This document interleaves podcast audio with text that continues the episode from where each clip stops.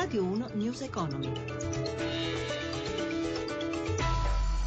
Buongiorno da Stefano Marcucci, benvenuti a News Economy. Borse europee in territorio negativo sulla scia delle piazze asiatiche, mercati in attesa oggi dei dati sull'occupazione dagli Stati Uniti. Da Milano ci racconta tutto Michela Coricelli. Sono ancora tutte in rosso le borse europee, anche se Milano ha dimezzato le perdite dopo i dati sul manifatturiero europeo, dati migliori del previsto. In questo momento il FTSE MIB perde lo 0,67%, Londra cede un punto, Francoforte l'1,58%, così come Parigi. Parigi. Pesa ancora il tonfo di questa mattina a Tokyo, meno 3,55% dopo il crollo della fiducia delle grandi imprese nipponiche. A Piazza Affari i titoli più pesanti sono Telecom che perde il 2,11%, Eni che perde circa 2 punti percentuali e CNH Industrial che perde ancora 2 punti. rialzo invece Azimut più 3,80, Ubi più 2,71, Anima Holding più 2,18% e anche alcuni titoli di popolari.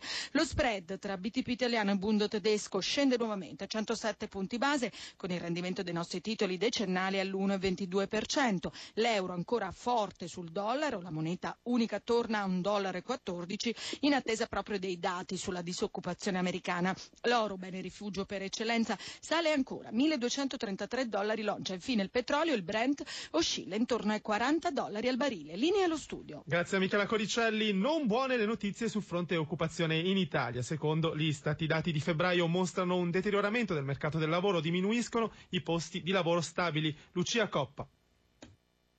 Tornano a calare gli occupati a febbraio e il calo riguarda soprattutto il lavoro dipendente, mentre cresce quello indipendente. Il taglio degli incentivi alle assunzioni fa così sentire i suoi effetti. Pesa alla fine degli sgravi fiscali da 8.000 euro l'anno per ogni assunzione a tempo indeterminato, sgravi previsti dalla legge di stabilità 2015. Da gennaio lo sconto è calato a 3.250 euro e l'effetto è stato immediato. La disoccupazione a febbraio è infatti salita all'11,7%. L'Istat con il suo sistema di interviste settimanali lo ha recepito un mese dopo, ma i dati INPS sull'attivazione dei nuovi contratti aveva già registrato il boom di dicembre e il crollo di gennaio. In pratica le imprese hanno accelerato le assunzioni alle fine dello scorso anno per usufruire degli sgravi fiscali, un dato che ha dunque avuto effetti positivi sulle rilevazioni Istat di gennaio. A febbraio dunque il tasso di disoccupazione è tornato a salire, ma a preoccupare soprattutto il calo degli occupati, tornati a livelli di dicembre, e l'aumento degli inattivi, soprattutto tra le donne. Secondo l'Istat i disoccupati disoccupati a febbraio sono aumentati di circa 7.000 unità con una crescita percentuale dello 0,3%,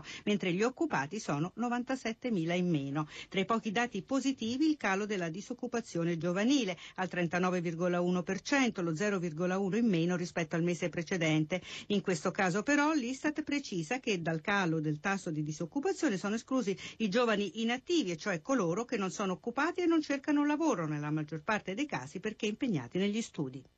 Quanto è grande il debito pubblico italiano e soprattutto come si può ridurlo senza troppa austerità? Carlo Cottarelli torna a spiegare una questione complicata ma fondamentale per tutti i cittadini. Il suo nuovo libro si intitola Il macigno. Sentiamo l'ex commissario della Spending Review intervistato da Paola Bonanni. Quello che il libro fa è di passare in rassegna alcune scorciatoie che non credo sia appropriato seguire e poi si sostiene che quello che serve fondamentalmente è mantenere la spesa pubblica al netto degli interessi, la spesa primaria, costante in termini reali, in termini di potere d'acquisto per 3-4 anni. Detta così sembra molto semplice, però perché ancora non siamo mai riusciti? Ma dunque, eh, ci sono stati dei periodi in cui si è riuscito a ridurre il debito eh, pubblico. Lo si è fatto di solito eh, come conseguenza di qualche problema abbastanza grosso che sorgeva, per esempio la crisi dell'inizio degli anni 90 ha portato a un aggiustamento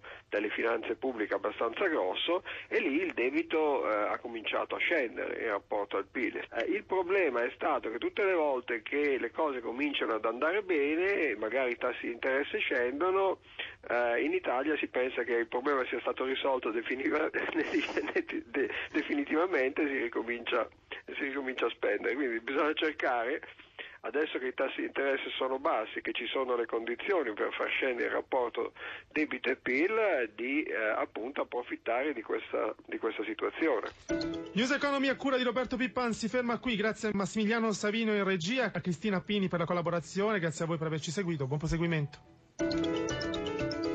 Radio 1 News Economy.